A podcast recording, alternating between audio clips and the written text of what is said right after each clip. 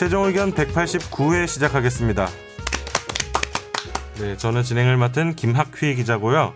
그리고 김선재 아나운서, 안녕하세요. 김선재입니다. 그리고 김선욱 변호사님, 안녕하세요. 김선욱입니다. 그리고 정현석 변호사님은 안 보이시네요. 네. 안 오셨으니까 없겠죠? 네, 사정이 아. 있다고 하셔서. 정 변호사님이 지난주에 전화가 급히 오셔가지고 음, 이번 주까지 너무 지금 바빠가지고 어떻게 될지 모르겠다고 전화 언지를 주셨는데 네, 이번 주까지만 좀 양해를 구한다고 전해 전해달라고 좀 부탁하셨고 네. 뭐 겨울까지는 한, 한 번도 안 빠지겠다고 약속을 하셨어요. 올왜 겨울까지는 지킬 수 없는 약속을 하지? 음, 난 믿어 난 믿고 있어요. 올 음. 겨울까지는 한 번도 안 빠진다고 하셨으니까 하키 기자는 항상 보면 인간 애가 있는 것 같아요. 아니, 믿음을 믿음을 가져야죠. 인간에 대한 믿음과 네. 사랑이 있는 것 같아요. 아니 쓰- 뭐 그걸 거짓말을 하겠습니까 변호사님? 많이 하던데. 저도 법정에서 맨날 하는 게 거짓말. 아유 죄송합니다.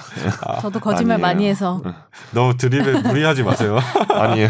오늘 썩은 드립이 안 계셔서 아, 그 약간 대체 불가능한 드립인 것 같아요. 제가 한번 그 쭉 한번 들어봤거든요. 듣다가 보니까 이 드립의 타이밍이랑 음. 그 적재적소의 그 썩은 그 어떤 썩은 정도랑 이런 것들이 그분만의 그게 있어서 굉장히 좀 아 대체 보통 뭐. 재능을 네. 이야기할 때 뭐 천재형, 노력형 이야기하잖아요. 네. 정 변호사님 약간 천재형 천재형이죠. 같아요. 이거 타고 나는 거예요. 노력 안 네. 하잖아요. 맞, 노력은 아. 하는 것 같은데? 노력도 하더라. 노력하죠. 맨날 커뮤니티 보는 것 같아요. 아 진짜 아니, 최근 뭐 유행어 어. 민감하고 아 그런 거 보고 드립에 민감하시던데. 그래요. 아. 근데 약간 나, 저는 썩은 드립이 가끔 생각나도 네. 내 자신이 썩을까봐 못하겠어요. 뭔지 알죠? 아, 나는 좀 내 배- 자존감에 허락하지 않는 그런 드립들이 자존감까지 있는데. 가는. 거예요. 난좀 배우고 싶은데 네. 예, 안 되더라고. 음.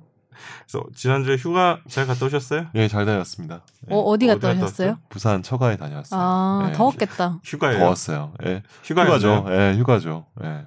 어. 처갓집 부산 좋잖아요, 소- 그래도. 소화하고. 처가라잖아요. 아, 그래도 네. 좋잖아 부산. 부산 좋죠. 좋고 많이 놀러 다녔어요. 뭐 계곡도 가고 뭐 해수욕장도 가고. 예. 음. 요새 해수욕장 그렇게 사람 많이 없더라. 왜 그러지? 너무 더워서 그런가? 피크가 지났나? 피크가 지났나? 아직- 아니면 아직 약간. 막 상어 나타나고 제주도에 그런가? 여기는 해운대를 아, 해운대인데? 오셨는데. 해운대? 네. 어, 송정 이런 데 갔다 왔죠. 저도 7월 초에 해운대 한번 갔다 왔는데 음. 많이 바뀌었던데. 그쵸. 거기. 그 앞에 너무 좋아졌 너무 좋아졌어요. 해외처럼 꾸며놨던. 예. 음, 많이 좋아졌어요. 휴가 안 가세요? 휴가 저는 시원할 때 한번. 네, 저는 가정이 없기 때문에 음. 마음대로 가도 됩니다. 음. 그렇죠. 보통 애가 있으면 8월에 가죠. 네, 그러니까 방학기가 네. 맞출 필요 없으니까 음. 그냥 쌓고 시원할 때 다녀오려고 음. 계획 그렇죠. 중입니다. 저도 가야 되는데 어디 언제 어디를 가야 될지 잘 모르겠네요. 음. 일본만 아니면 되지 않을까? 일본만 아니면 돼. 아 저는 애초에 일본을 안, 안 가봤어요. 안 가보고 저 뭐 가족에게 해, 자꾸 해서 그런데 와이프가 일본을 가지 말자고 계속 그랬거든. 음, 방사능 때문에. 그런 사람도 아, 있죠. 방사능. 음. 애가 어려서 음. 애초에 옛날에 한번 가보고 싶었는데 음. 항상 가지 말자고 해서 못 가, 안 갔거든요. 음. 음. 근데 그렇죠. 저는 혼자 가기에 약간 금액이나 음. 거리나 시간이 적절해가지고 좀 자주 갔었는데 이제는 가까우니까. 네, 이제는 좀 음. 힘들겠죠? 아, 일본 여행 여행지로서 되게 메리트가 있죠. 저도 온천 좋아하고 이래가지고. 일본 좋아하 좋아하실 것 같은데. 어 일본 생긴 게? 일본 문화 생긴 게 뭐지? 일본 그래서 문화, 일본 문화. 일본의 하위 문화를 좋아해. 어, 예, 어떤 어 뭔가 약간 그 제가 얘기 꺼내면 이게 덕스러운 거 있잖아요. 예. 오덕스러운 그런 그러니까요. 것들 문화를 좋아하는데 근데 그런 사람들이 많지 않겠어요? 음. 많죠. 예. 근데 그래서 더 슬픈 것 같아. 원- 네. 내가 좋아하는 그 예. 문화인데 이렇게 되니까 아, 더 네. 화나고 예. 뭐 어떤 걸 좋아하세요? 일본 사람들 난 좀 음식 문화 좀 좋아하고 음. 난좀 온천을 좀 좋아해서 어. 지지는 걸 예, 좋아해. 지지는 걸 좋아하고 음. 그좀 깔끔하잖아요. 가 보면은 음, 이게 좀- 서비스나 어, 이런 서비스는 게 이게 좀 맞아. 깔끔하고 뭐 그런 거 물론 이제 겉으로는 내색 안 한 걸 수도 있지만 음. 그런 이제 겉으로라도 보여주는 서비스나 이런 것들이 확실히 한국보다는 좀 더 많이 좀 음. 선진화돼 있으니까 좋아하고 일본에 지인도 꽤 많은 편이에요. 뭐 교포분들 친척도 아, 있고 친척 예, 보내신다고 예. 했죠. 음. 요코하마에 네. 이제 이제 좀 되게 돈 많은 이제 친척 어르신이 있고 뭐 일본 지인도 있고 하니까 네. 자주 갔는데 이제는 네, 못 좀- 간다는 거? 근데 저는 언젠가 이게 아베가 예, 아마 한 그때 현재 지금 얘기 나오는 게한뭐 10월에 뭐 음. 천황 천황 음. 일왕이 이제 그 등 뭐 즉위할 때 그때쯤이면 뭐 얘기 나오긴 하던데 음. 언젠간 정상화 될것 같아요. 아니 뭐 일본에 예. 대해 반대한 게 아니라 사실 그쵸. no Japan이 아니라 no 아베 뭐 이런 식으로 음. 가고 그쵸. 있잖아요. 음. 예. 그건 분명히 잘못됐고. 음. 많이 음, 바뀌겠죠. 제가 일본 안 가봐서 뭐 할 말이 없네요. 음. 네. 좀 아쉬워요. 이제. 그러면 바로 우리 순서로 가볼게요. 그러면 청취자 사연으로 가겠습니다.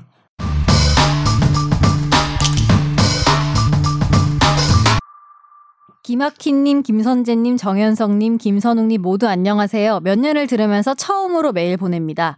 저는 다름이 아니라 성에 관련된 질문을 드립니다. 저는 류 씨입니다. 버들류.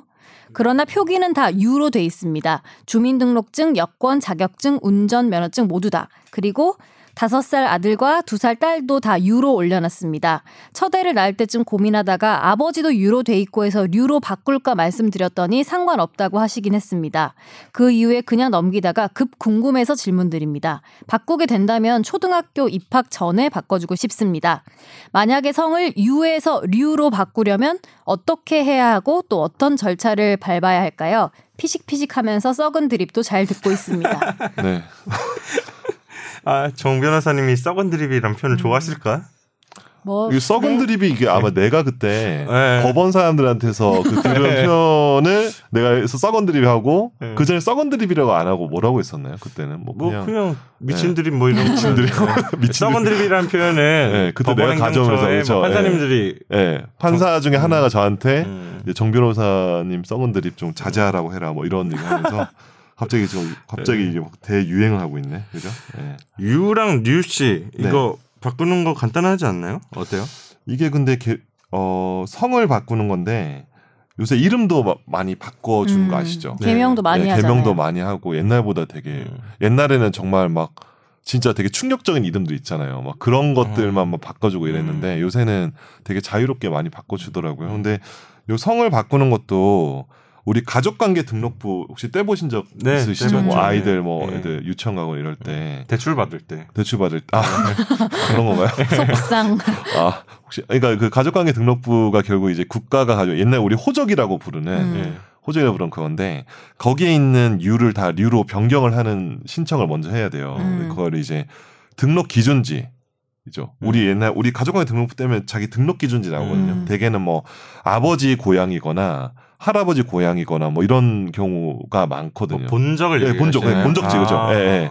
등록 기준지라고 하죠. 본적이라는 그 호칭이 없어졌더라고요. 이젠 등록 기준지. 예. 음. 그러니까 호적 뭐 본적 이런 게 없어지고 법적으로 뭐 효력이 없는 거죠. 본적에 대해서는.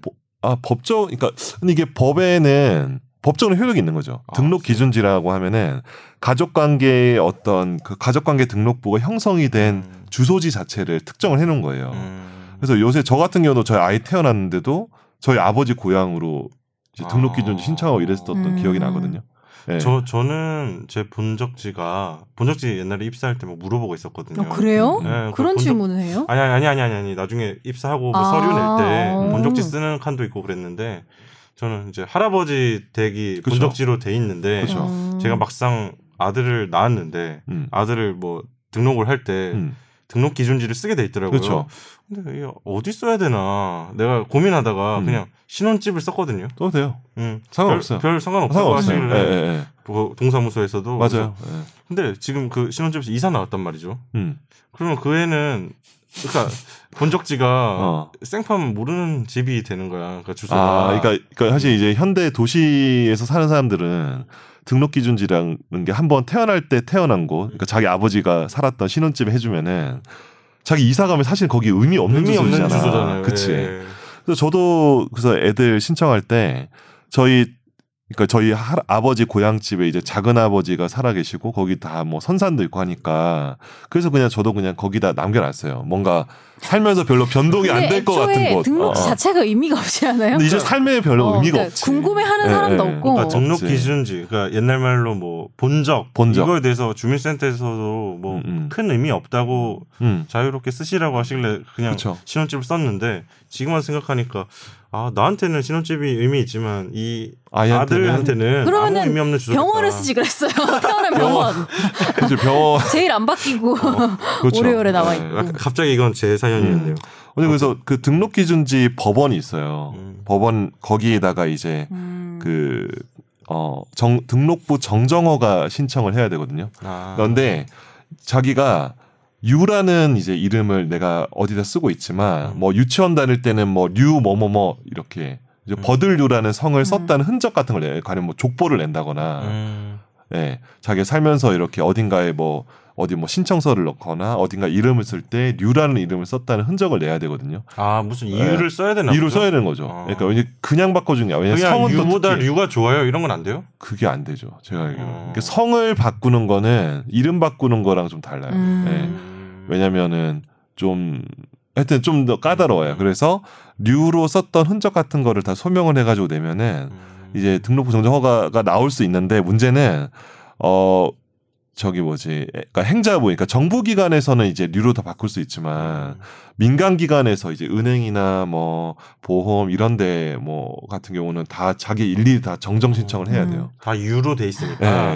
저희 귀찮지. 저희 선배 주, 선배 중에서도 음. 개명을 하셔가지고 음. 음. 원래 류 류잖아요 원래는 음. 근데 원래 유로 쓰다가 평생을 음. 개명을 하시면서 다시 류로 돌아온 거예요. 어. 근데 그것도 다 이제 편집부 얘기를 해서 앵커 그 이름 바꿔주세요. 음. 일일이 다 말해야 되더라고 회사에는. 일일이 해야 돼요. 그래서 음. 그 사내 ERP를 못 쓰는 거예요. 음. 그 이름이 안 바뀌어 있어서 음. 그래서 일일이 다 전화해서 바꿔야 하나씩 되더라고요. 다 전화해서 네. 고쳐야 되는구나. 음. 민간 영역에서는. 네네. 음. 근데 이게 유류가 전에 기사 나왔어요. 제 친구도 사실 음. 이, 이 경우 해당, 해당하는 애가 있는데 제 친구는 이제 카톡에는 류뭐환으로 떠요. 음. 근데 실제 이름 그러니까 그 뭐지 가족관계 등록부에는 유뭐환 이라고 돼 있거든요. 음.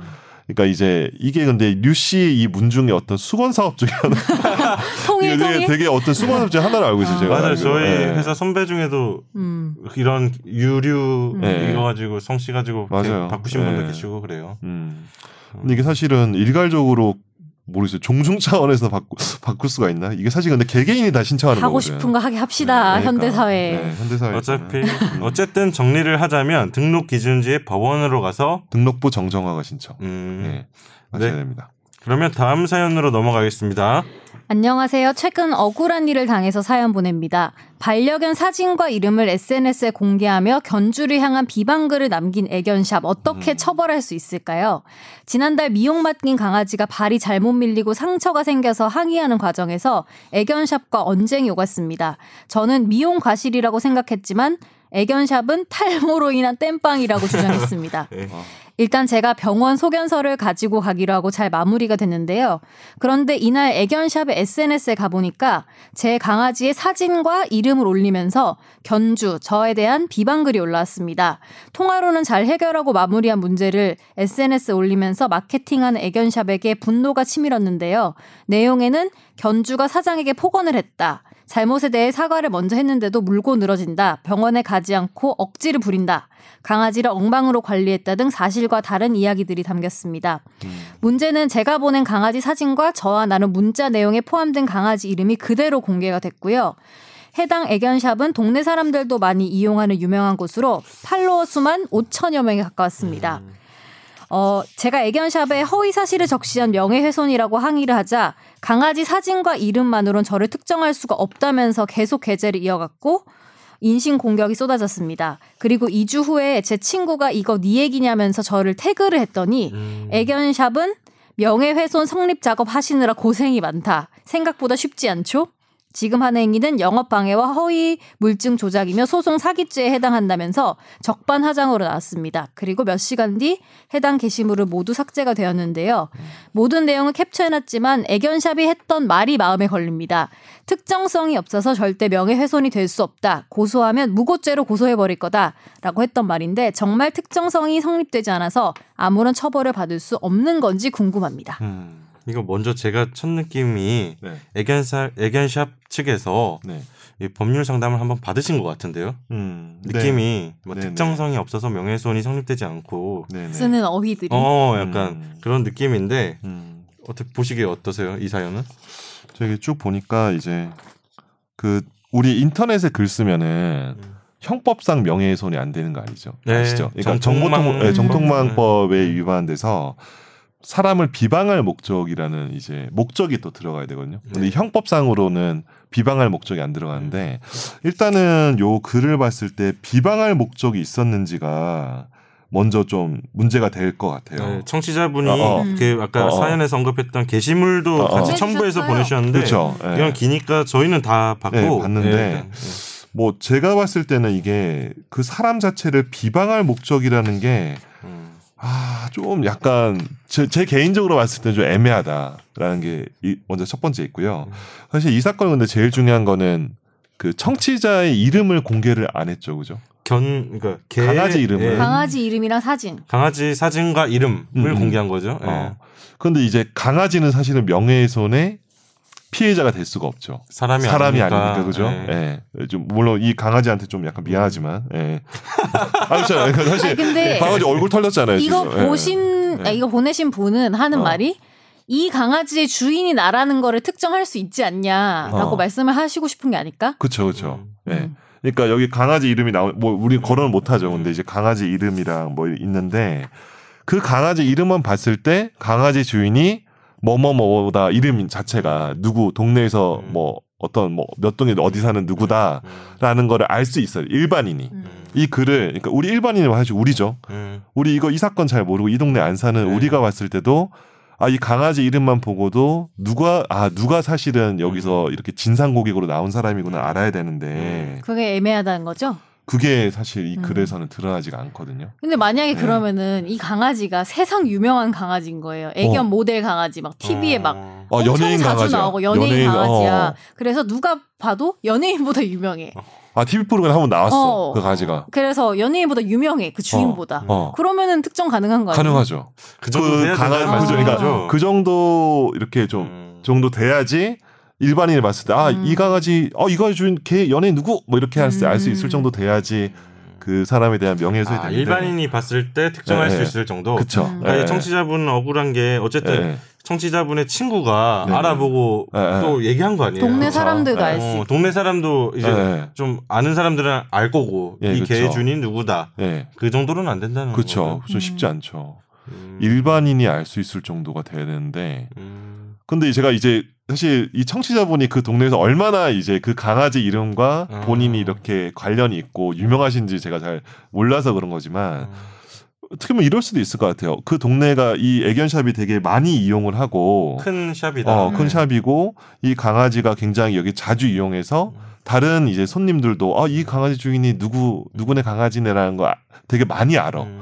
그 정도라는 게 입증이 되면은 일반인 요건을 충족을 할 수 있을 근데 이- 사실 이게 일반인이 음. 그러니까 일 법원 그러니까 대법원 판결문에는 일반인이라고 했지만 음. 사실 불특정 다수라고 보는 게 맞거든요. 근데 음. 동네 사람이 알 수 있을 정도가 돼도 그거 봐도 왜냐면 이제 다주 다수가 알면 되니까 음. 명예훼손이 될 수 있지 않을까? 그러면 이 뭐- 청취자분 입장에서는 네. 이제 명예훼손이 좀 애매할 수도 있겠다. 왜냐하면 우리 지금 그렇죠. 정부가 전부 알 수 있는 아, 네, 그렇죠. 알 수는 없는 상황이고 김, 변, 네. 김 변호사님 보셨을 때좀 네. 애매할 수 있는 상황인 것 그렇죠. 같다. 예, 예. 그러면 다른 방법으로 뭐 애견샵이 좀 괘씸한 거잖아요. 청취자분은 그렇죠. 예. 민사상으로 막 손해배상을 걸 수는 없나? 아니면 그 병원에서 음. 소견 받은 거를 첨부를 해서 음, 음. 아예 근원으로 돌아가서 개에 대한 어, 잘못 음, 잘못 어떤 행위를 했다 음, 음. 이렇게 할 수는 있지 않을까요? 음. 상처도 생겼다잖아요. 음. 개한테. 어, 상처가 생겼다고 네. 하죠. 예. 왜냐면 저희도 그런 적 있는 게 그 털을 병원에서 밀어주잖아요. 근데 음. 밀어주는데 깎으라고 하지 않은 부위를 깎아버린 거예요. 배 음. 쪽에. 근데 저희 강아지가 털이 되게 약해서 거기를 깎으면 안 나. 아 털이 안 나. 계속 안 나. 그 이후로 너무 속상하잖아요. 어, 이거 약간 슬픈데 이거. 네, 그 한마디로 거기 깎았는데 그 대머리로 사는 거잖아요. 아, 네. 그래서 엄청 항의를 했던 적이 있었거든요. 왜 허락도 없이. 아, 직접 키우는 개를. 네, 왜 허락도 없이 음. 그 깎 지 말라 한 부위를 깎냐. 음. 근데 그쪽에서는 원래 거기 다 깎는 이런 식인 거예요. 음. 그래서 되게 화가 따로 하더라고. 근데 따로 말을 안 해줬었나 뭐 보네요. 마- 여기 깎지 마라 이렇게. 말하고 했는데 그 사람이 그냥 넘어가 그 뭔가. 전달 과정에 전달이 잘 안 됐고 아. 깎는 사람이 깎은 거지. 음. 저런 겨- 저런 거에 대해서 손해배상을 청구하면 안 되나요? 아. 너무 속상해요. 야, 이분 입장에서도 지금 아. 명예훼손이 좀 애매할 수도 있고 네네, 그렇죠. 명예훼손으로 뭐 고소를 하면 무고로 고소, 역고소하겠다 지금 이런 상황이잖아요. 얘기하자면. 명예훼손 고소했다가 무혐의 나와도 음. 무고가 안 될 확률이 거의 예, 음, 높죠. 무고는 안 된다. 무고 네. 거의 인정 안 돼요. 이 정도 상황 가지고. 음. 아니 근데 제가 좀 약간 거칠게 말씀드렸지만 음. 이건 사실 누구라도 아 명예훼손으로 의심할 여지가 있, 이 거든요 청취자분 네. 입장에서 명예훼손 당했다고 음. 생각을 하시니까 네네 고소를 하는 거고 그렇죠. 그 네. 결과는 장담할 수 없으나 네. 무고는 좀 어려울 무고는 거다. 좀 어려울 것 같아요. 그럼 청취자분 입장에서는 명예훼손 고소를 일단 진행을 하시는 게 아 근데 피곤하지 피곤하지 않나? 아니면은 이건 어때요? 네. 초상권은 안 돼요? 초상권 강아지 사진 올린 거에 대해서. 아, 왜내 개를. 허락 없이 음. 올렸냐 뭐 이거 아니야. 음. 초상권 침해로 뭐 손해배상 청구를 할 수. 음. 근데 강아지 사진도 올라왔네요. 네, 강아지 사진이랑 사진. 이름. 아, 네. 그래요? 네. 그런 부분은 위자료 한데 검 일단 민사 청구는 좀 사실 검토를 해볼 여지가 있는 음. 것 같아요. 예. 음. 근데 형사적으로는 음. 정통망법 위반으로는 좀 쉽지 않을 것 같습니다.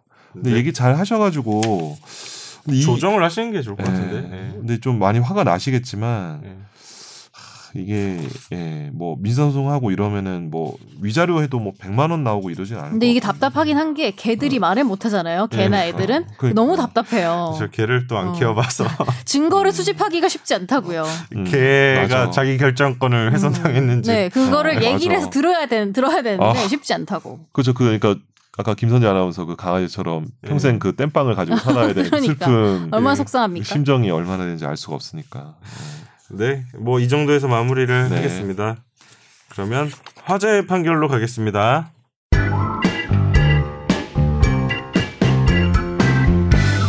학원 강사가 학부모로부터 체벌을 허락받고 초등학생을 때리면 아동 학대에 해당할까요?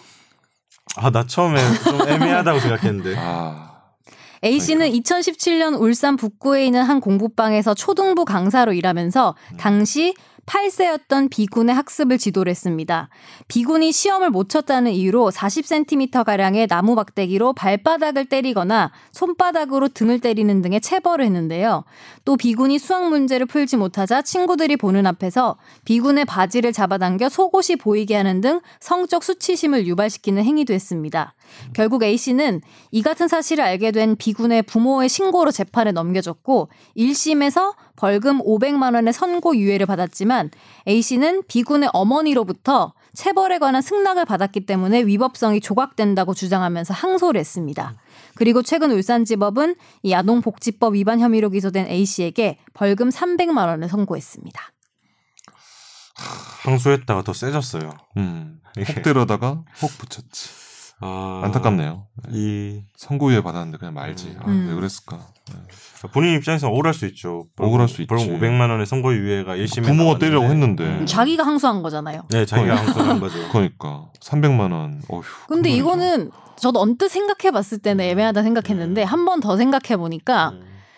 그러면은 부모가 세상 나쁜 막 음. 부모여서 음. 마음대로 막 죽이고 때릴 수 있게 한다고 애를 그렇게 해도 되나 생각하면은 애는 완전 독립 개체인데 그쵸. 아동 학대 될 것 같다는 생각이 음. 들었어요. 그렇죠. 바로 그 관점이에요. 딱그 관점. 예. 왜냐면 네. 허락해줘 다 때리면 그러면은 너무 아, 그렇죠. 너무 하잖아요. 그러니까 우리 그때 뭐지?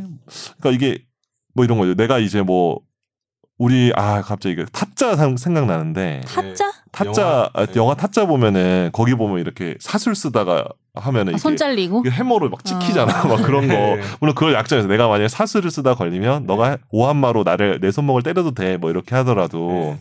사람의 신체나 이런 것들은 자기 자신이라도 처분할 수 있는 건 아니거든요. 음. 그러니까 법이 허용해서 아 그래 넌 도박에서 사슬을 썼으니까 오한마로 찍으세요라고 이렇게 판결을 내릴 수가 없는 거지 판사가.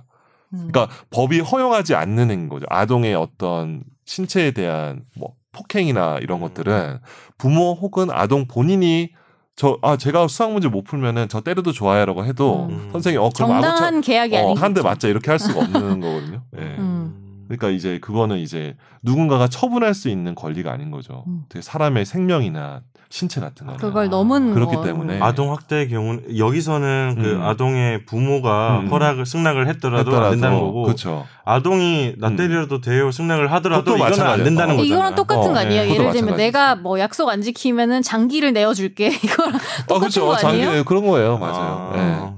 사람을 때리고 뭐 이런 것들은 음. 법에서 허용할 수 없는 거잖아요. 그러니까 아동 학대에 있어서는 승낙 행위 자체가 존재할 수 음, 없다. 그렇죠. 음. 그리고 보니까 신고한 것도 결국 부모잖아요. 음, 그러니까 부모가 중요했죠. 허락한 수준을 또 넘은 것 같은데 보니까 그냥 어, 맞아요. 그러니까. 응. 근데 허락하더라도 어, 허락이 중요한 건 아니고 일단 음. 기본적으로 네.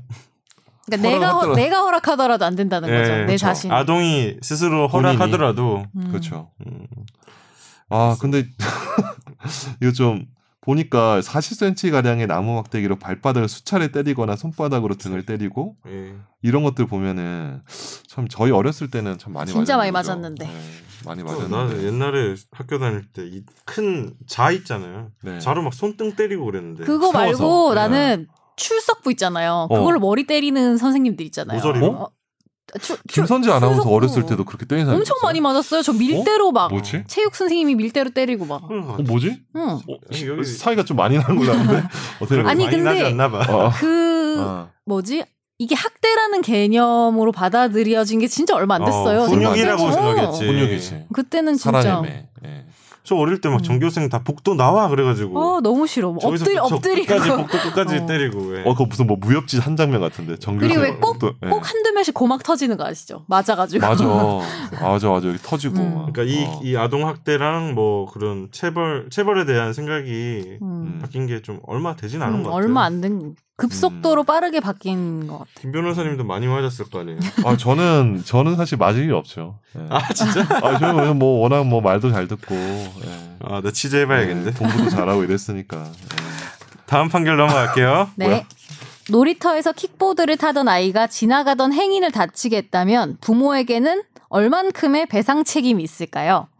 2017년 4월 오후 서울 서초구 양재 시민의 숲에 있는 놀이터에서 아이를 안고 걸어가던 A씨는 분수대 근처에서 넘어져서 폐쇄성 경비골 골절 등 전치 10주의 상해를 입고 수술을 받았습니다. 사고 당시 A씨의 주변에는 어, 5살인 C군이 킥보드를 타고 있었는데요. A씨는 C군이 킥보드를 타다가 왼쪽 뒤꿈치를 쳐서 사고가 발생했으니까 890여만 원을 배상하라면서 소송을 냈습니다. 하지만 C군의 부모 B씨는 어, CCTV에 충돌 장면이 찍혀 있지 않고 목격자도 없는 것으로 봤을 때 A씨 혼자 발을 헛디뎌 사고가 난 것이라고 주장을 했습니다. 그리고 최근 서울중앙지법은 이 손해배상 청구 소송에서 어, 부모 B씨의 책임은 85% 450여만 원을 지급하라면서 원고 일부 승소로 판결했습니다. 음. 어, 이 판결 보고 네. 저, 아 주의해야겠다 생각이 크게 들었는데 음. 조심시켜야 돼. 아 요새 제 아들이 4 살인데 킥보드를 미친 듯이 타요. 음. 음. 주말에 어제도? 타고? 왔는데 아, 아니요. 네? 죄송합니다. 예. 스피드 아, 이런 말 하면 바로 썩은들이네요. 네, 썩은 드립인데 예. 공원 같은 데 맨날 가자 해서 킥보드를 한 3 시간씩 타거든요. 음. 어, 이거 미친 것 같은데. 아, 세 시간? 원래, 원래 그런 거 아니에요? 3시간까지는 안 타잖아. 아 근데 대단하다. 애들은 자기 힘든 거 모르고 네. 노니까. 그러니까. 엄청 빨리 타더라고. 그럼 제가 3시간 동안 강제 운동을 주말에 하거든요. 아. 쫓아다닌다고 그렇죠. 공원에서. 어. 이게 아 아찔아찔할 때 좀 있어요. 이게 자, 자전거랑 맞아. 부딪힐 음. 것 같다든지, 맞아, 맞아. 뭐 네. 사람과 부딪힐 것 같다든지, 얘가 속도 조절을 잘 못해서. 음. 근데 이게 이 판결 보니까 뭐 당연한 것 같아요. 저는 뭐 음. 이게 그 킥보드로 인해서 사고가 음. 났고 또 많이 다치셨어요. 보니까 전치 10주의 상해래요. 어. 10주면은 그리고 많이 다친 거야. 부상이에요. 목격자가 음. 없다고 했는데 음. 그 부모는 음. 여기 보니까 목격자도 있네요. 진술이 있었죠. 음. 예, 목격한 사람의 진술이 있었고, 음. 음. 부딪히긴 했다고. 뭐 일단 그거 그 뭐그그 당시 상황 자체는 일단 부딪혀서 넘어졌다는 걸 전제로 했을 때 음. 이 손해배상 책임이 있느냐 음. 다툼을 했는데 한 85% 정도의 책임. 근데 이제 부모는 보니까 사고 현장 CCTV에 충돌 장면이 찍혀 있지 않고 목격자가 없으니까 발을 헛디뎌 사고 음. 어 이거 어 이건 좀 아닌 것 같은데 그러니까. 발을 헛디뎌 가지고 약간 아마 다툼이 좀 많았나 봐요 소송하기 게다가 전에. 이게 어. 왜 애를 안고 가다가 넘어졌으니까 음. 뭔가 애가 있으니까 더 크게 다친 것 같아요. 음, 그러니까. 안고 있다 혼자가 아니고. 너, 넘어져서 다치신 분이 킥보드를 타던 아이의 부모님께 민사소송을 걸었고 그렇죠. 인정이 된 건데 음. 입증 책임은 누구한테 있나요 이거? 일종 책임은 이제 그러니까 불법행위, 그러니까 사람을 길 가다가 뭐 친 거잖아요. 결국은 음. 불법행위 손해배상 책임은 어, 피해자한테 있죠. 가해자가 나를 쳤다라는 음. 거에 대한 책임이 있, 는데 판사는 이거 보면은 기본적으로 C군이 킥보드를 타면서 A를 친 게 맞는 것 같다라고 음. 판단한 거죠. 증거로 봤을 그럼 때는. 나머지 15%는 그냥 자기도 조심을 해야 됐기 때문인가요? 그렇죠. 음. 근데 이게 뭐냐면은 이거죠. 이제 공원에 아이들이 킥보드 타고 이제 원래 공원에 주말에 가면 사실 난리도 아니거든요. 막 음. 진짜 3시간씩 타는 친구가 있는지 모르겠지만 막막 타고 다니거든. 그런 애들 있으니까 좀 알아서 조심했어야 됐는데 너도 아니, 못 피했으니까 이15% 다치신 까자. 분도 어, 어. 주변에 킥보드 타는 아이가 있다는 걸 인지했다는 어, 어, 정- 그쵸. 상황이 있고 어. 그래서 조심할 어. 뭐그 여지가 있었다. 조심해야 그쵸. 돼. 예. 그런 거를 이제 예. 그래서 책임을 85%로 했는데 제가 보니까 이거는 사실 뒤에서 이렇게 친 것 같은데 뭐 왼쪽 뒤꿈치를 쳤거든요. 네. 근데 뒤에서 오는 것까지 어떻게 피하지? 약간 저는 약간 이런 생각이 들었어요. 책임 제한을 15% 하시긴 하셨는데 판사님이 음. 뒤에서 오는 킥보드나 오토바이나 이런 걸 피할 수는 없잖아요. 사실 음. 사람이. 그래서 그래도 좀 어느 정도 좀 해준 것 같다는 생각이 좀 들었어요. 아이니까라 아이니까 좀 해준 것 같다는 생각이 좀 들었고 개인적으로는 이 아이가 몇 살까지 부모가 책임져야 돼요? 아이가 이제 보통 통상적으로 이제 어 법원 판결에 따라 좀 다른데 네. 그러니까 가해 행위랑 음.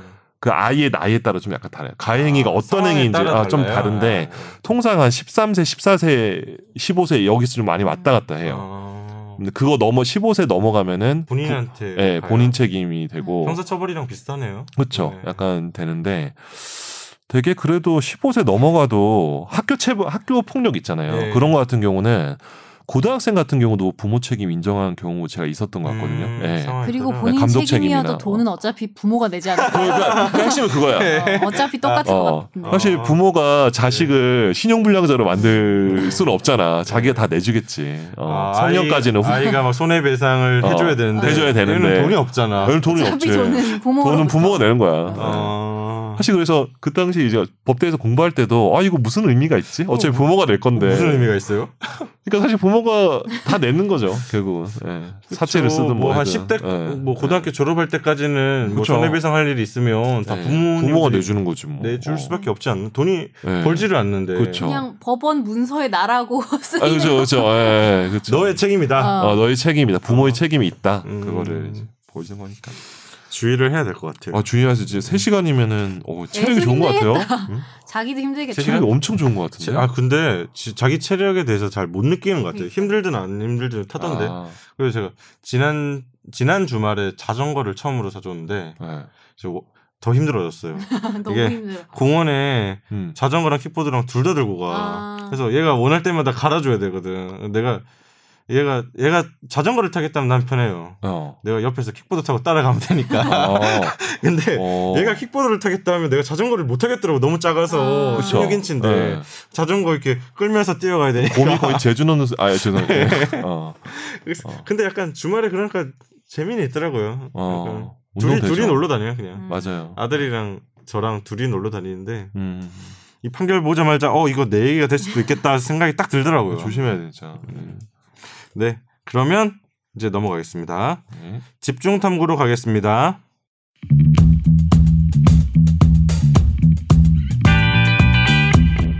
네. 집중 탐구 주제는 제가 가져왔습니다. 음. 이게 친일 재산 관련된 소송들에 대해서 좀 다뤄보려고 하는데요.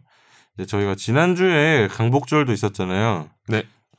제가 몸담고 있는 그 마부작침 팀에서 친일 재산에 대해서 취재를 하고 뭐 뉴스를 보도하기도 했는데요.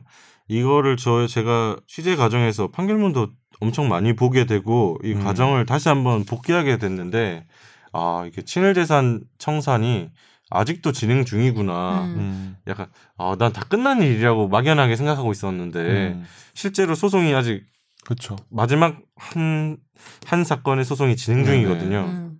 네. 그리고 이거는 6월 6월 26일 날 이제 항소심 판결이 난 게 하나 있는데 이걸 그때 제가 보고 화재의 판결이나 집중 탐구 다룰 다룰까 잠깐 생각하고 넘어갔던 건데 음. 이 원고 대한민국 때 피고 뭐 친일파 후손인 네. 소유권 이전 등기 사건의 항소심 판결부터 한번 보고 음. 좀 네. 이야기를 풀어가 볼게요. 요 김선재 아나운서가 좀 이 판결 내용 간단하게 좀 예, 일단 주시면, 결론부터 얘기를 하자면 이 친일파 이해승의 후손을 상대로 낸 토지 환수 소송에서 국가가 사실상 패소를 했다. 서울고법은 이 국가가 이해승의 손자인 이우영 그랜드 힐튼 호텔 회장을 상대로 낸 소유권 이전 등기 소송의 항소심에서 이 물려받은 토지 중 한 필지만 국가에 돌려주라고 판결을 하긴 했는데요. 음. 그 이전에 친일 반민족 행위 진상규명위원회가 2007년 이해승을 친일 재산 귀속법이 규정한 한일 합병의 공으로 자기를 받은 자라고 보고 친일 반민족 행위자로 지목을 했고 이에 따라 이해승의 손자가 상속받은 재산 일부인 땅 192 필지를 국가에 귀속하기로 했고 이 땅의 가치는 당시 시가로는 300억 원대에 달하는 어, 토지였고요. 여기에 이해승의 손자가 국가 귀속 처분을 취소하라면서 이 위원회를 상대로 행정소송을 냈고 친일 재산 귀속법의 허점을 파고들어서 2010년 대법원에서 최종 승소를 했습니다.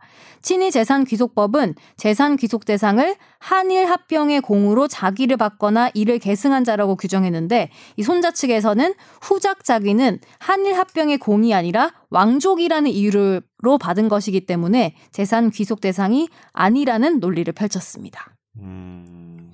이거를 하나씩 좀 가정을 다시 돌아볼게요. 그러니까 가장 최근의 기사들만 보시고 궁금해하시는 분들이 많은 것 같더라고요. 음. 최근 기사는 지금 국가가 이우영 회장을 상대로 낸 민사 소송에서 네. 일단 항소 1심에서는 뭐 그 국가가 다 패소했고 음. 네. 2심에서는 제가 대법원 나의 사건 검색 같은 걸 검색을 해볼 수 있잖아요. 사건에 음. 대해서 네. 원고인 대한민국의 일부 승소로 나오더라고요. 네. 근데 결론을 보면 한 필지 4제곱미터 192분의 1인 거예요? 아니, 그 개념도 아니에요. 왜냐하면 이 필지라고 하는 거는 192필지라고 이야기하면 한 필지가 이런 거예요. 뭐 목동 몇 다시 몇 번지 해서 음. 한 다는데 음. 그 필지마다 면적이 또 다 달라요. 음. 근데 지금 국가가 이긴 한 필지는 그럼 4제곱미터고 얼, 마예요 4제곱미터 그러니까 가로 2m, 세로 2m. 어디 땅이에요, 그거는? 예, 충북 계산군 아? 외령리라는 아, 진짜 땅인데요. 서울 아니야? 네, 충북 계산군 아. 있는 땅인데 그 한 필지를 국가가 이겼고 이 이우영 회장 이 소송에 계속 왔던 192필지 보면 어떤 필지는 100만 제곱미터 넘는 것도 있어요. 한 필지가 음. 되게 상대적인 개념이고 아니 그리고 약간 기사 읽으면서 음. 슬픈 거는 역시 잘 사는구나. 왜냐하면 손자도 그랜드 힐튼 호텔 회장이시고 아. 손, 네, 예, 내내 잘 사시는구나. 예, 음. 친일파 이해승의 친손자가 음. 이우영 회장이고 지금 서울 그랜드 힐튼 호텔 회장인 거고 음. 그래서 이거를 약간 도, 10년 전으로 되돌아가서 한번 짚고 네. 소송 단계에서 좀 김 변호사님이 좀 설명 좀 해주세요. 네. 그러면 크게 보면 음. 어, 우리가 강복 이후에 이승만 대통령 때 반민족 친일 행위자들 단죄하자고 하던 게 무산됐었잖아요. 네. 뭐 국민 통합 뭐 이런 논리였잖아요. 그때 네, 뭐. 그때 했어야 될 일을 너무 늦게 시작했어요. 이게 법이 이제 친일 재산 기속법이라든지 이게 노무현 정부 때 만들어진 거고 그쵸. 이게 친일 재산 조사위원회라는 게 2006년에 만들어졌거든요. 음. 그래서 4년 활동하고 끝난 건데 그때 활동하던 때 음. 이거는 아까 기사에 나왔던 거는 그 4년 활동하던 친일재산 조사위원회가 이제 여러 친일파들을 이제 선정을 하고 그 친일재산들을 정해서 국가로 기속하라는 결정들을 막 음. 행정 처분을 하게 되는 거잖아요. 음. 그렇죠. 그때 친일파 168명에 대해서 음. 뭐한 1,300만 제곱미터 정도 되는 땅을 국가로 기속하라는 결정을 했는데 그 중에 땅의 규모가 제일 큰 게 이 이우영 음. 회장이에요. 음. 이우영 회장이 뭐 192필지 이렇게 나오는데 이게 한 190만 제곱미터가 넘거든요. 그러니까, 300억이래잖아요. 음, 그래서 결정을 했어요. 음. 그래서 그럼 친일재산조사위원회에서 어, 저 땅은 친일 재산이니까 국가로 기속해 결정을 하니까 바로 이 이우영 회장이 저 행정 처분을 취소해 달라고 음. 소송을 내는 거죠. 음, 그렇죠. 그게 이, 이 지금 말하는 4제곱미터와는 별개의 소송인데요. 그 행정 소송에서 자 1심에서는 깔끔하게 국가가 이겼어요. 음. 음. 이거 뭐 친일재산 맞다. 기속하는 음. 게 기속 결정한 게 맞다. 음. 네. 근데 이 지금까지 11년 넘게 소송이 오게 된 이제 근원은 그 행정소송의 2심 판결인데. 네. 2심 재판부에서 어떻게 판단을 했냐면요.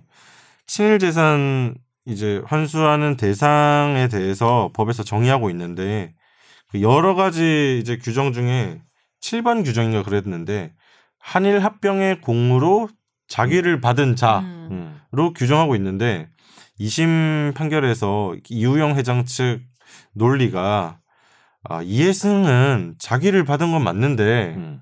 한일 합병의 공으로 받은 건 아니다. 음. 이 논리를 펼친 거죠. 그렇죠. 그래서 그 왕칠 종친이다. 예, 왕, 왕족이다. 음. 왕족이다. 왕족인 건 사실이고 음. 뭐 제가 그때 판결문을 보니까 이해승이 당시에 20대 초반의 나이였고 음. 한일합병에 공으로 받았다고 보기 어렵다는 주장을 펼쳤는데 음. 이 2심 재판부가 그 논리를 인정했어요. 인정.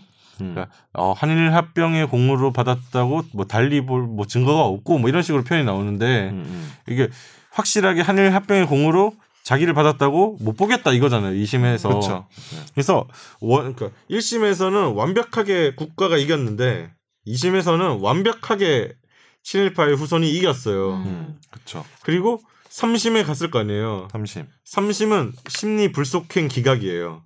음. 심리 불속행 기각 잠깐 설명해 주시면 심리 불속행은 이제 대법원의 우리나라 삼심제잖아요. 근데 이제 그러니까 지방 법원, 뭐 고등 법원, 대법원, 통상조 이렇게 하는데 대법원의 모든 사건이 갈 수 있는 게 아니고 음. 대법원의 모든 사건 가면 너무 힘들어요. 왜냐면 대법원 그 재판관, 그러니까 대법관들 14명밖에 안 되니까. 음. 13명인가? 어쨌든.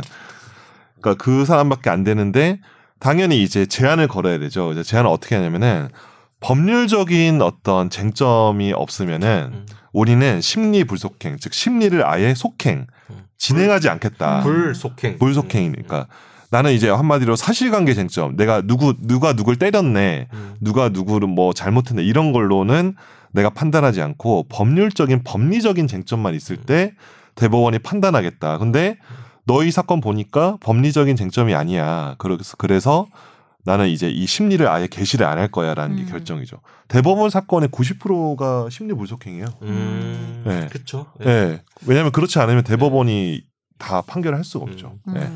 어쨌든 심리 불속행 기각을 해서 2010년도에 행정 소송은 확정 판결이 나옵니다. 네. 음. 국가가 다 패소한 걸로 네. 이제 확정이 됐어요. 근데 이 판결 그러니까 2심 판결 가지고 되게 말이 많았어요. 그 당시에도 그렇죠. 음. 이게 재판장이 우리가 상당히 많이 다뤘던 사건에 연루되신 분이거든요. 음, 어, 뭐 근데 뭐, 그 이거는 뭐 뭐, 뭐 어쨌든, 어, 예, 그냥 예. 박병대 이제 예, 대- 예. 대 법관이 당시에 이제 행정소송의 2심 재판장이셨는데 고등법원. 뭐 네. 더 이상 할 말은 저도 없고요. 네, 네, 그렇죠. 뭐 코멘트 그렇- 하겠습니다. 어, 그렇다는 거고 뭐 이 판결에 대해서 이 행정소송에 대해서는 어떻게 음. 보시나요? 행정소송 일단은 뭐 이거죠. 결국은 이제 친일 반민족 행위자에 대한 규정이 음. 한일 합방의 공으로 자기를 받거나 이를 계승한 행위잖아요. 네. 그러니까 국권 침탈인 러일 전쟁 개전 시부터 1945년 8월 15일 광복까지 그 사이에 한일 합병의 공으로 자기를 받아야 되는데 음. 후작이란 자기를 받은 게 사실은 아까 전에 뭐 얘기했지만 뭐 20대의 나이고 그 당시 뭐 20, 20살짜리 왕실 종친이 사실은 뭐 어떠한 뭐 역할을 할 수 있을지 저도 약간 좀 의심이 되는데 음. 어제 법 규정상으로 봤을 때는 얘가 한일 합병의 공으로 후작을 받은 게 아니고 그이 사람이 보면 철종인가 철종의 아들의 몇 대손이가 그렇더라고. 네, 맞아요. 예. 네. 그 이해승이라. 오대손인가 그랬던 어, 것 그렇죠. 예. 그러니까 그냥 왕실의 그냥 종친 중에 하나니까. 근데 저는 궁금한 게 그. 당시에 말을 안 듣는 왕족에게도 땅을 줬나요?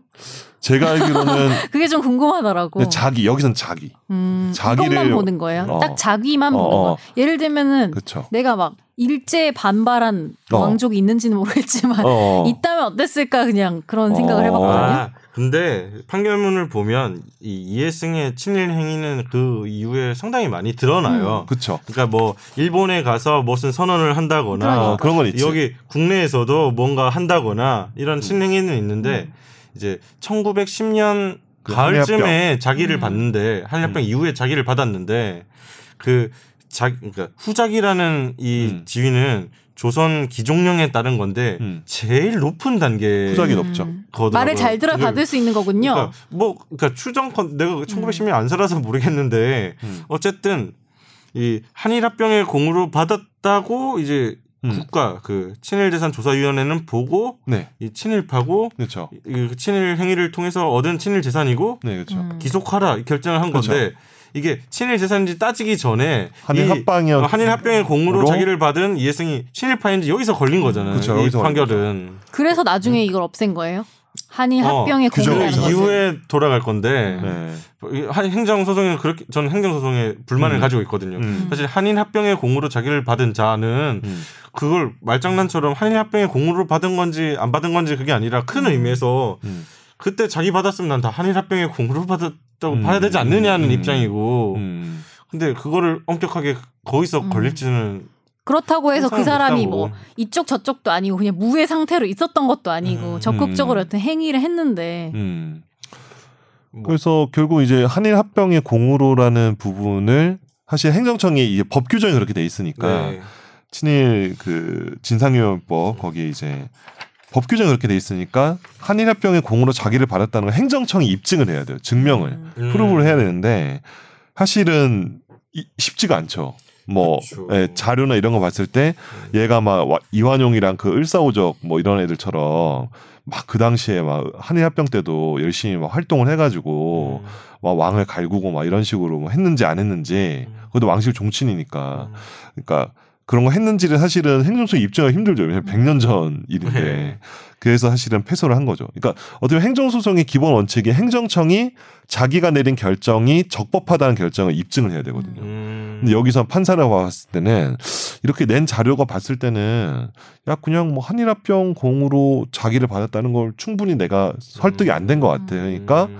이거는 아닌데라고 판결한 거죠. 이제 네. 정부가 입증을 네. 못한 것 같아. 입증을 못한 뭐것 이런 같죠. 참. 네. 자, 그 다 이제 2010년에 이 행정소송 확정 판결이 났고 났죠. 김선재 아나운서가 이야기한 것처럼 이제 국회에서 막 엄청 공분이 생겨서 난리 났죠. 네. 그이 법을 개정하게 이릅니다. 그래서 음, 음, 법이 어떻게 바뀌냐면 음. 이 한일 합병의 공으로 음. 여덟 글자를 아예 삭제해 버려요. 음, 그러니까. 예, 한일 합병의 공으로라는 표현을 빼버리고 음, 그냥 음. 자기를 받은 자로 음, 바꿨어요. 음. 그러니까 이 기속법이 개정안이 이제 통과가 됐고 네. 2015년에 이번엔 반대로 이제 법무부가 네. 정부를 대표해서 이유영 회장한테 민사 소송을 걸어요. 음. 땅 다시 땅 싸움을 하는 거죠 친일재산. 그렇죠. 음. 그래서 그게 지금 최근에 나온 항소심 결과고 4제곱미터 네, 4제곱미터는 국가가 건 음. 소송인데요. 이, 이 소송을 다시 한번 볼게요, 그러면. 법무부가 이제 2015년에 법이 바뀌었고, 네. 이제 법리, 법적인 논리를 다시 생성을 해서 음. 이용 회장을 상대로 소송을 걸어요. 그렇죠. 근데 왜 안 됐지? 그러니까 그거를 지금부터 볼 건데, 음. 어려워. 이게 그때 어, 행정소송 됐던 땅들이 다 기원은 그 친일재산조사위원회 2006년부터 2010년부터 활동했던 조사위원회에서 기소 결정했던 그 땅들을 놓고 지금 계속 싸우고 있는 건데 음. 그렇죠. 자 법무부가 민사소송을 걸었어요. 음. 1심에서는 음. 원고의 청구를 모두 기각한다고 나왔어요. 음. 국가가 one side하게 졌어요. 음. 이때 논리가 뭐냐면 개정안 국회에서 열받아서 바꿨던 개정안에 한일합병의 공로를 삭제했는데 음. 그 부칙 조항에 이런 게 있어요. 그법맨 끝에 부칙 조항에 어떻게 써놨냐면 위원회가 종전에 뭐 제2조 제1호에 따라 친일 반민족 행위자로 결정한 경우 음.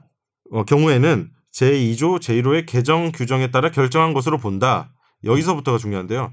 다만 확정 판결에 따라 이 법의 적용 대상이 아닌 것으로 확정된 경우에는 그러하지 아니하다. 음. 음. 확정 판결에 난 거에 대해서는 그러하지 아니하다. 이렇게 부칙 조항을 소급하지 않는다고 붙여버렸구나. 음, 준 거잖아요. 그래서 그러니까 여기 우리 전에 요 법률이 개정되기 전에 2012년에 개정되기 전에 행정소송 했잖아요. 네. 행정소송에서 국가가 졌죠. 음. 국가 왜 졌죠? 이해승이 친일 반민족 행위자가 아닌 걸로 한일 합병의, 공으로 자기를 받지 않은 걸로 음. 결정이 난 확정 판결이 있는 거죠. 네. 그런데 이 확정 판결이 나고 나서 이제 법을 바꿨지만 음. 법에 있는 부칙 즉 부록에 음.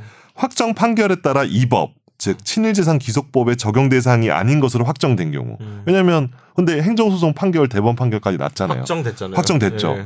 그러니까 친일파 이해승. 이 친일파 이해승은 음. 친일 반민족 행위자가 아닌 거죠. 판결 판결을 받아버렸으니까 판결로. 아, 어, 어. 어, 이 친일 재산을 놓고 싸운 어. 싸움에서는 어. 아닌데 어. 이 별개의 또 소송이 있거든요. 네네. 친일파인지 아니, 친일파 결정에 대해서 또 행정 소송을 음. 이 후손들이 냈는데 음. 거기서는 또 이해승이 친일파라고 확정 음. 판결이 났어요. 아 친일파 확정 예. 났어요? 친일파라고 확정. 났는데 예. 여기서 말하는 거는 어. 친일 재산 기- 기속법상에 음, 음. 적용 대상이 아니라고 음. 확정이 아, 난 오케이. 거죠. 아, 예. 오케이, 오케이. 예외로 친일 재산 확정이다. 기속법에. 어, 오케이 오케이. 친일파는 맞는데 아, 친일파에 대한 맞는데? 결정에 대해서는 음. 어. 국가가 이겼는데 음. 친일 재산을 놓고 싸울 때는 음. 이게 친일 재산의 적용 아, 대상이 오케이, 오케이, 되는 어. 그 아니, 한일병의 공으로 그게 아니라고 확정이 난 거죠. 좀 화가 나는 음. 거 애초에 친일파의 재산을 환수하는 것 자체가 음. 엄청난 과거를 사실은 소급해서 다는 거 아니에요? 예. 근데 그쵸. 이렇게 빡빡하게 해놓으면은 음. 뭐할 수 있는 게 있나? 뭐 여기 법률가도 계시지만 법률가 입장에서는 음. 법적 안정성, 뭐 음. 소급에 대해서 되게 민감하지 않나요? 민감하죠. 예. 이게 뭐 정치가라든지 사회운동가라든지 뭐 랑 음. 좀 감성이 다른 것 같아요. 음. 소급에 대해서 이번에 취재하면서 느꼈는데 어. 뭐 강북회라든지 어. 뭐 이런 이 시민단체랑 음. 이 괴리가 상당하더라고요. 법률가들과. 그러니까. 음. 언뜻 들었을 때 왜 그렇게 해야 돼? 어, 나도 처음엔. 그랬는데 여기서는 뭐 그 법적 안정성의 가치 음. 음. 거기에 대해서 상당히 민감하시던데. 그리고 이런 조항이 음, 없는 그쵸. 것도 아니고 여튼 본인들이 만든 조항이니까 음. 뭐 친일파가 만든 조항은 아니니까. 어. 뭐 입법 미비라고 표현하시는 분들도 계시고 음. 어쨌든 지금 말했던 그 부칙 조항 때문에 그렇죠. 이 국가가 음. 이유영 회장을 상대로 걸었던 민사 소송에서는 네. 졌어요. 졌죠. 완전 one side하게 졌어요. 네, 네. 그러고 2심 판결이 이제 6월 26일 날 나온 건데 음. 4제곱미터만 음. 돌려줘라. 뭐 나무라도 심어야 되나 거기 한 그루라도. 4제곱미터가 어떻게 되는 건지 제가 판결문을 쭉 보다가 보니까 당초에 음. 당초 이 애당초에 재산조사위원회에서 환수 결정했던 토지에서 빠져있던 음, 땅이더라고요. 새로운 그러니까. 땅이구나. 음, 뭐 새로 찾아준 것 같아요. 법무부에서 이제 빠진 것까지 싹쓸이 다 다시 한번 정비하고 소송을 냈을 거니까 음, 10년 전에 친일재산 조사위원회에서 기소 결정을 하지 않았던 땅에 대해서만 음. 이제 돌려줘라고 판결이 음. 났고 또 하나 더 있죠, 사실은 또. 뭐 필지 부정- 말고도. 어, 필지 말고 이제 그 이후에 이우영 회장이 판 땅들이 좀 많아요. 그렇죠. 판 땅들에 대해서도 음. 그 중에 기소 결정이 안 났던 거에 대해서는 음, 음, 그 파- 매각 대금을 국가에 돌려줘라. 음. 그게 한 3억 5천 정도 되고요. 음. 그래서 땅, 그러니까 소유하고 있는 땅만 봤을 때는 딱 한 필지를 국가가 뺏어온 거예요. 또 얼마나 근데- 금싸라기 땅이겠어. 한 필지? 아니 그 갖고 있는 땅이 갖고 있는 땅 중에 음. 금싸라기 땅들이 많아 엄청 많겠죠. 많고. 많았던 것 중에 판 거도 많고 음. 어. 지금 4제곱미터는 제가 갔다 왔거든요. 계산군에. 음. 음. 계산군 4제곱미터인데 뭐가 있나요? 탁자만 하지 않아요? 우리 지금 앉아 있는 아. 탁자보다 좀큰것 이거보다 같은데. 작을 것 아니, 이거보다 크죠? 땅이 삼각형이었어. 이등변 아, 삼각형인데 이거보다 네, 그리고 네모도 아니에요? 그 토지 대장을 떼 보면 그거예요. 그러니까 아직도 기억한다. 그 외령 그러니까 충북 괴산군 외령리 384-5번진 아니, 버- 번진 음. 정하지 않고 뭐 다시 5번지인데 이게 국어라고 나오더라고요. 국어. 음. 뭐예요? 국어가 뭘까요? 나 처음에 국어가 뭔지 몰랐어. 국어가 뭘까? 어, 국어. 그게 뭐야? 국어 우리 그 논에 보면은 논과 논 사이에 이게 또랑같이 지나가는 어, 거 있죠. 어. 물 지나가는데. 그런 것처럼 이게 조그만 하천 같은 걸 국어라고. 아. 물 지나가는 수로 심지어 같은 걸 국어라고. 음. 땅도 아니네. 아니, 아니. 물이 그 지나가? 국어로 돼 있는데 아. 실제로 실제로는- 찾아보니까 아. 또랑 옆에 붙은 땅이야. 이등변 삼각형 땅이더라고요. 이게 여분의 도랑변에 있는. 땅도 음. 국어로 다 포함하거든요. 이 지목을 보면. 그래서 제가 가서 보니까 동네 주민들한테 막 물어봤죠. 저 땅 뭐 아냐고 혹시 이력을 아무도 모르고 그 주민들 입장에선 그거야. 그냥 저거는 아무 쓸모 없는 왜 땅인데. 있지? 그러니까 뭐 버린 땅 아. 느낌이 들더라고요. 음, 일도 관심 없지 뭐. 음. 그렇게 어쨌든 지금까지 말 설명 드린 것처럼 4제곱미터 환수 결정이 났고 이거는 음. 쌍방이 지금 상고를 했습니다. 음. 이제 대법원에서 판단이 날 텐데 음. 아마 그 여기 음, 이우영 씨 쪽에서 상고를 한 거는 음. 여기 보면 이제 자기가 처분한 부동산 매각 대금 3억 5천만 원을 국가에 환수하라고 하- 했거든요. 네. 근데 그거에 대해서 이제 불, 불만 아마 아마 4제곱미터짜리에 대해서 불만 가지신 것 같진 않고 제가 음, 보니까 음. 예. 3억 5천만 원 내가 왜 주냐 이런 음. 거 같은데. 네. 그리고 뭐 법무부 입장에서는 전부 다에 대해서 지금 뭐 상고를 했을 거고 음. 대법원이 이제 상고심 결과를 뭐 음. 빠른 뭐 심리 불속행 기각을 할 거면 뭐 올해 안에 나올 거고 네. 뭐 어쨌든 뭐 대법원 나오면 음. 이 친일 재산을 둘러싸고 진행됐던 소송들은 마무리됩니다. 음. 왜냐하면 이 지금 지금 설명드린 이유영 회장 소송이 음. 지금 마지막 소송이에요. 이때까지 있었던 친일 재산 소송 중에 마지막이구나. 네. 음. 마지막 진행 중인 소송이고 그래서 제가 이 이때까지 친일 재산 소송이 어떻게 됐는지를 좀 봤거든요. 네. 어, 아까 설명드렸던 친일재산 조사위원회가 168명에 대해서 음. 환수 결정을 내렸는데 60명이 넘는 사람이 줄 소송을 제기했어요. 음. 그러니까 음. 이제 그 소송 건수로 따지면 124건이었고요. 음. 네. 헌법소원이랑 행정소송이랑 민사소송 다 합쳐서 네. 이 중에 대부분 정부는 이겼는데 정부가 이겼는데 음. 지금 이우영 회장이 설명드린 거 음. 포함해서 한 아홉 건에서 졌더라고요. 음. 뭐 일부 지거나 다 지거나 음. 그래서 그 조사위원회가 처음에 환수 결정한 땅이 한 1,300만 제곱미터인데 다시 소송 통해 가지고 200만 제곱미터 정도는 다시 친일파 음. 후손 쪽으로 넘어갔어요. 음. 16%. 네, 16%가 넘어갔고 근데 이게 문제가 뭐냐면 친일재산조사위원회가 처음에 설명드렸듯이 강복 60년 지나서 음. 시작된 거잖아요. 음. 네. 그래서 그 당시 조사위원회에서 활동하셨던 분들도 여쭤보니까 친일 재산 전체 규모 확인이 사실상 불가능하다고 음. 하더라고요. 뭐 중간에 사고 그. 팔기도 했었을 거고. 계속 매각이 됐을 거고 음. 음. 뭐 그런 말 하시대요. 그러니까 이완용이 제일 유명한 친일파잖아요. 음. 이완용의 별명이 뭔지 아세요? 뭔가요? 혹시 모르세요?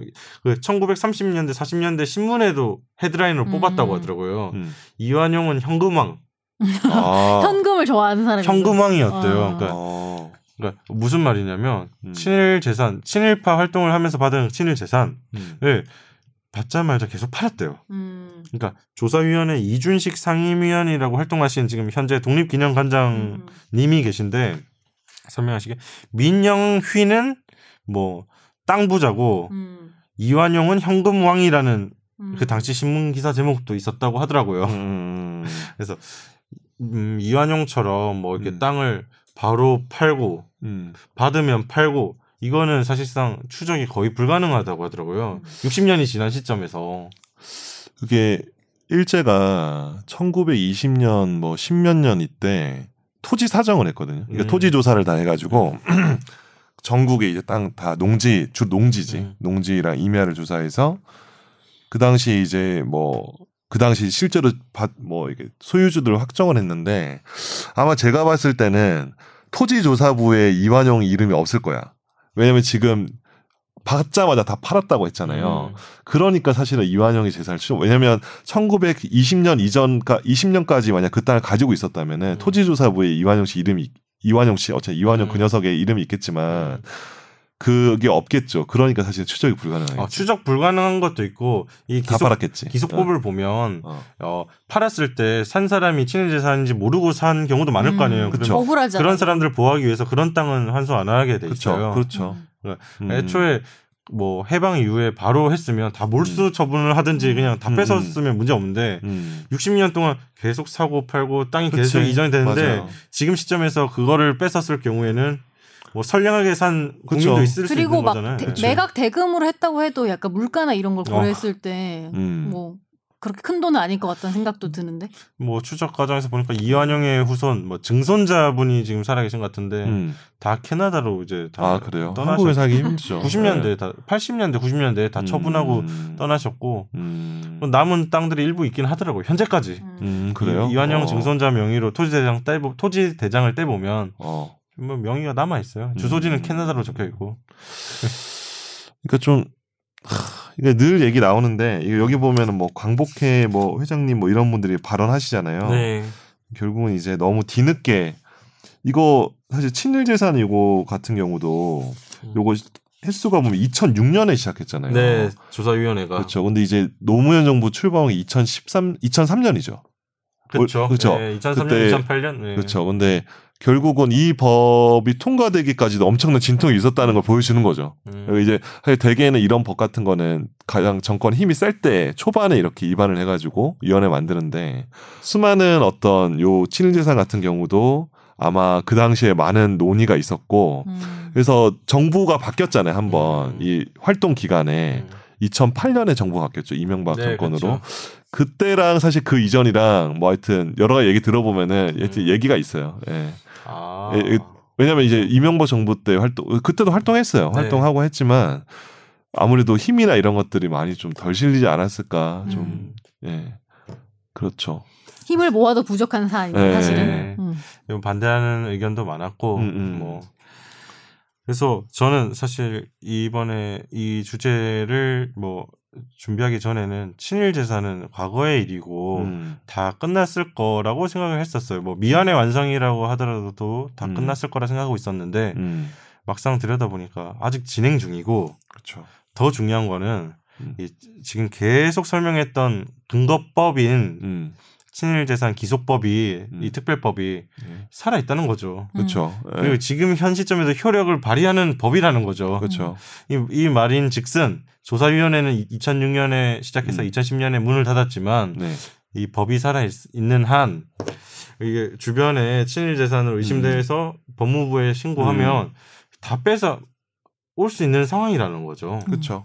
근데 여전히 보유하고 있으면 법이 있어도 누군가 열심히 해야지 예. 음. 그러니까 법을 적용할 수 있지 네, 않을까? 중요한 부분. 예. 음. 상서위원회가 없으니까 이제 지금 뭐 예. 위원회가 없으니까 그런 건데 법무부 뭐 국가성무과에서 이 일을 맡고 계신데 담당자분 계시더라고요. 음. 통화를 했는데 사실상 이 이유영 회장 소송에만 집중하고 계시고 음. 그리고 2015년에 법 무부에서 강복 70주년을 맞아서 낸 보도 자료가 있는데 어, 법무부는 뭐 마지막 한 필지의 친일 재산까지 끝까지 환수하는데 노력을 다하겠다면서 열심히 해줬으면 좋겠네. 콜센터도 열어놨어요. 음. 뭐, 뭐 홈페이지로 신고를 해주시던지 음. 뭐 어디로 전화해 주세요라고 보도 자료를 냈는데 음. 사실상 그 뒤로 그이 환수 작업은 전무한 상황이죠. 뭐 음. 새롭게 찾아 나서서 조사위 활동 말고 음. 뭐 찾는 건 전무하고 제가 좀 찾아보려고 했는데 음. 이한용 증손자 땅 이런 거는. 부- 나왔어요. 나왔어 음. 실제로. 아, 근데 어떻게 될지는 또 봐야죠. 음. 그리고 뭐 충북 이런 데 있는 땅을 어떻게 알아? 그 우리 같은 사람들이 솔직히. 그러니까 그거를 다 등기부랑 토지대장 같은 걸 다 열람을 해서 한다는 게 사실 진짜 힘든 거죠. 음. 예. 친일파를 고르고 네. 그 중에 이제 그 토지 대장들이 다 전산화 돼 있으니까 그렇죠. 그 땅들을 후손들을. 추적하고 뭐 음. 어차피 가게도 그리면서 추적을 하는 거죠. 그런 작업을 했었고 음. 2006년에서 10년 사이에. 음. 근데 뭐 저는 특별법이 지금도 살아 있고 음. 언제든지 친일 재산을 기속할 수 있다는 상황을 음. 제가 몰랐거든요. 음. 일단 아시는 게 좋을 것 같아서 네. 뭐 오늘 나눌 이야기는 이 정도인 것 같고요. 음. 네. 혹시 덧붙여 주시자면 덧붙이자면은 제가 저 제가 전에 자동차 한번 저저번 주에 했잖아요. 음. 뭐 이게 제가 보니까 뭐 거의 제가 한번 다시 들어봤는데 아 저- 저의 어떤 오타쿠스러움이 어떤 어, 막 드러나게. 아, 좋았는데. 예. 아 그래요? 예. 아, 댓글에도 뭐 댓글 있었나요? 댓글이 예. 자동차 전문 변호사님으로 닉네임을 하면 되시겠네요. 아, 이런 아니, 게 있던데. 예. 근데 이게 제가 공부를 하다 보니까 프랑스 자동차의 르노와 푸조 두 개가 유명하죠. 음. 르노 삼성 자동차가 어, 있고 르노가 알죠. 있고 예. 푸조도 있는데 르노 같은 경우에 이제 나치가 들어왔을 때 걔네가 부역을 한 거야. 음. 나치 독일을 만들어서 장갑차도 만들어줘 해가지고 어, 몰수 통째로 어, 르노 자체를 르노가 어. 예, 국가 거가 돼버렸고 푸조 애들은 나치에 협력하기 싫어가지고 공장 설비를 빼내고 막 이랬더라고. 아, 저항을 했구나. 저항을 한 거지. 네. 예. 그래서 그 역사를 보면서 와, 그러니까 그리고 이제 프랑스 얘기 나오죠. 우리 친일 반민족 이거 처단 같은 거 나오면 맨날 프랑스 얘기 나오는데 확실히 그 왕의 목을 단두대에서 벤 어떤 그 혁명의 역사를 가진 아이고 역사를. 어, 피해 역사를 가지고 있고 사실 어떻게 보면 근대 민주주의의 어떤 되게 상징 같은 곳임에도 불구하고 그런 부분에서 진짜 얄짤 없이 음.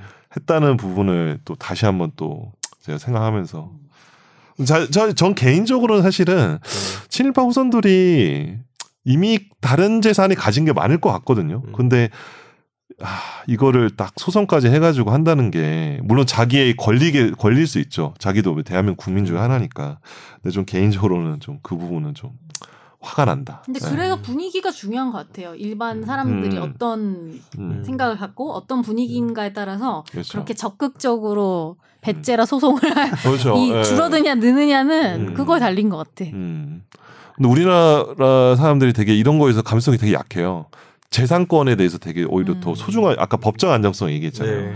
그런 부분을 강조하는 판결들이 되게 많고 음. 헌법재판소 같은 경우에 특히 그 소급 금지를 굉장히 엄격하게 적용을 많이 하거든요. 예. 지키려는 뭐 음. 법익이 뭐예요? 법익은 결국 그거죠. 이제 내가 당시에 내 어떤 행위를 했을 때 금지된 행위가 아니잖아요. 근데 그게 나중에 사실 너 이거 잘못한 거야라고 하면은 어떤 행위를 할 때 뭐 마음대로 할 수가 없잖아요. 자유가 제한되기 때문에 그거의 어떤 근본적인 원칙 때문에 사실 소급 금지가 있는 건데 여기 말씀해 주신 어떤 진짜 국가적인 왜냐하면 우리나라가 이제 헌법이 있고 기본권이 있는 거는 국가 질서가 있고 음. 대한민국은 국가가 있기 때문인데 국가의 기본의 어떤 근간을 이루는 거잖아요. 어떤 음. 부역한 사람에 대한 음. 가차 없는 처벌은 근데 그거는 되게 법적 안정성에 좀 예외를 좀 넓게 줘야 되지 않을까. 그래서 사실 애당초 요 법을 만들 때 음. 한일 합병의 공으로라는 부분을 지우고 음. 되게 광범위하게 했어야 되는데 그것도 아마 그 당시 법을 만들 때 보면은 여러 가지 아마 좀 협상이 있었겠죠. 이거 너무 범위가 넓어진다 음. 이런. 그런데 저는 좀 이렇게 되게 범위를 아마 넓히 넓혔으면 좋았을 것 같아요. 음. 그럼 아무 문제 없었겠죠. 예. 음. 근데 이제 그러면 또 위헌 소지가 있었겠죠. 아 예. 그래서 참 어려운 것 같아요. 음. 예. 그 사회 분위기란 건좀 되게 중요한 것 같습니다. 음. 뭐 오늘 방송은 여기서 마치도록 네. 하죠. 예. 네네. 그러면 저희는 다음 주에 뭐 정현석 변호사님 나오시겠죠? 네네. 그립네요. 그분의 어떤 드립이. 네. 그러면 오늘 방송은 여기서 마치도록 하겠습니다. 네, 감사합니다. 고맙습니다. 감사합니다.